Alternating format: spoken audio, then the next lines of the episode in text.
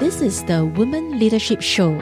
Hi, I'm Janet Quek. For the past 20 years, I have been helping individuals to realize their leadership potential. In recent years, I have trained, coached, and engaged leaders across Asia Pacific region to build high performance teams and improve individual engagement and motivation. In this podcast, I will share tips and ways to realize your full potential and be a leader in your own way. Join me in this journey to discover them. Do you want to 10x your salary and have the option to live the life you want or take a career break without having to worry about money? In my blueprint for women leaders book, I will be sharing with you the secrets that I used to overcome my five figure debt, retrenchment, and still able to achieve financial success. Download at www.janetaisyahquek.com forward slash money. That is J A N E T A I S Y A H Q U E K dot com forward slash money. As T. Harv Eker says, Either you control your money or it will control you.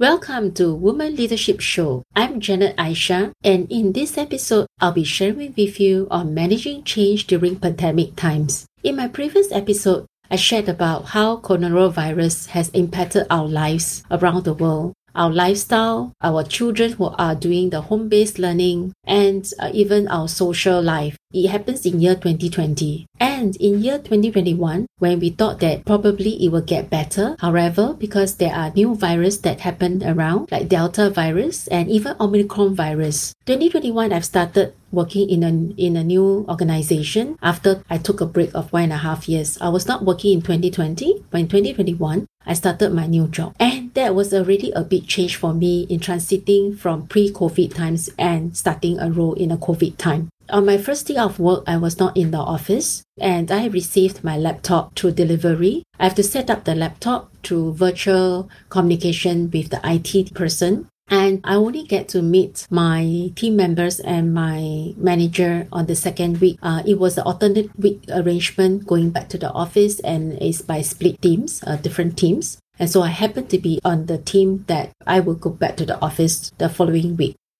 Going back to the office on this alternate week is only two times a week that I have to be in the office. So during my first three months of onboarding orientation, I did not get to meet many people basically all the introductions are online and virtual. And uh, pre-COVID in this organization, they will usually have an in-person festive celebrations, town hall, where everybody will gather together at one location and they, there will be interactions and there will be food. However, in COVID times, we have to be creative and uh, also to see what are some of the ways to bring employees together uh, without breaching the rules at the workplace by keeping the safe distancing. Coming from a HR, so I have to be responsible for creating a virtual events to celebrate the different festivals such as Chinese New Year, Hari Raya, Deepavali, and Christmas. Together with the committee members, we come up with different ideas and different ways, uh, such as quizzes, getting colleagues to share their how do they celebrate the festivals, especially in COVID times, and uh, also uh, giving away prizes and getting the colleagues to participate in some of the activities online. It was a very different experience in my whole career where I have more than 20 years of organizing events during in-person sessions. A lot of energy is required to do the virtual events, especially when you're doing uh, online, as uh, otherwise they do not feel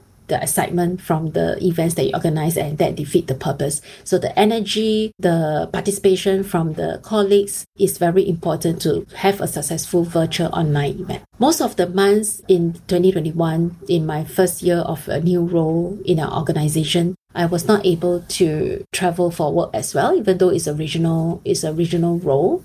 So I had to interact with colleagues from another countries uh, through virtual and there was no opportunities like in the past pre-COVID times where we have uh, twice a year annual event where regional colleagues uh, will come together and have a day or two spending time together attending uh, some workshops as well as a bonding time. Now everything we have to do it virtually, whether it's at work or whether it's uh, for personal reasons. Towards the end of year 2021, uh, there was uh, more restrictions have been lifted there is the vaccinated travel lanes for some of the countries that were able to travel out. A few of my colleagues took this opportunity to travel out. They have to go through the hassle of going through all the different tests, but because they have been tied up in, in Singapore for longest time, so they can't wait to travel out despite the, the hassle of going through the number of tests and the additional cost. One of the popular getaway other than the hotel stay within Singapore is also the going for the cruise. So in December holidays where the cruise are fully booked and uh, and over maybe even uh, other times of the months as well that uh, there there are uh, people who are really trying to get out to have the breather out of Singapore.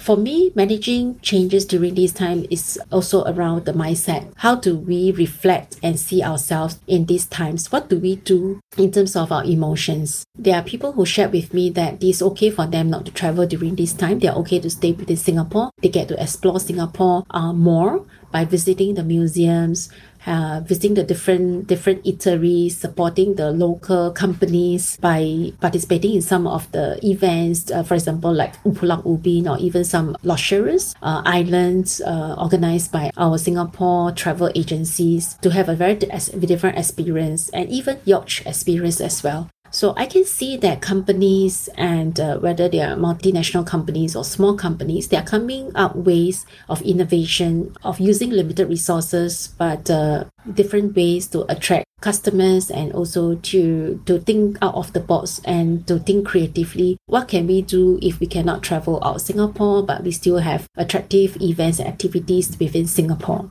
Another change that uh, I have to adapt is also about conducting training and attending training in a corporate environment. In the past, pre COVID times, virtual learning is not very popular in Asia compared to in Europe and in America, where they are used to having virtual training as uh, their country is big and it's difficult for them to travel one or two hours or even few hours to a location to attending training virtually is very common for them. But not in Asia. In Asia, we prefer to have in-person training. Even in previous organization, we would have events or training sessions where colleagues around the region will travel to one location to attend the training face to face. With this pandemic, we have actually in the transition of adapting to training online, to conduct training online as well as to attend training online. There are many company and vendors who have actually leveraged on this online training to make it more effective for colleagues, uh, for employees, as well as uh, creative ways to engage employees to attend training online using various tools and resources to make it more interesting, like a online whiteboard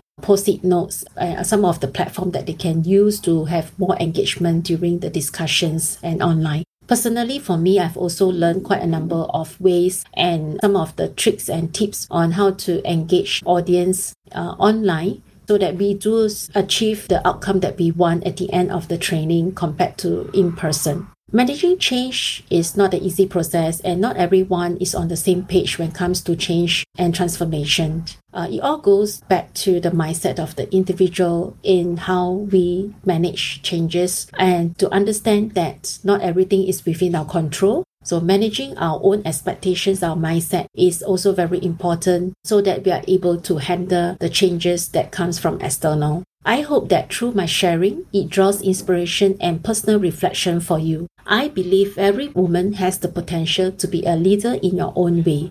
Connect with me through Facebook, Instagram, and LinkedIn. My links will be in the show notes. I look forward to seeing you in my next episode where I'll be sharing with you tips and ways to realize your full potential as a leader on women leadership. Thank you for joining me today. I'm so honored to have you here. Now, if you like to keep going and you want to know more about our mentorship, training programs, and done for you services, come on and visit me over at soulrichwoman.com. S O U L R I C H W O M A N.com. If you happen to get this episode from a friend or a family member, be sure to subscribe to our email list over there because once you are subscribed, you will become one of my Soul Rich Woman family. You have the power to stage and compose it the way you want it to be. Sending you my wishes, and I speak to you soon.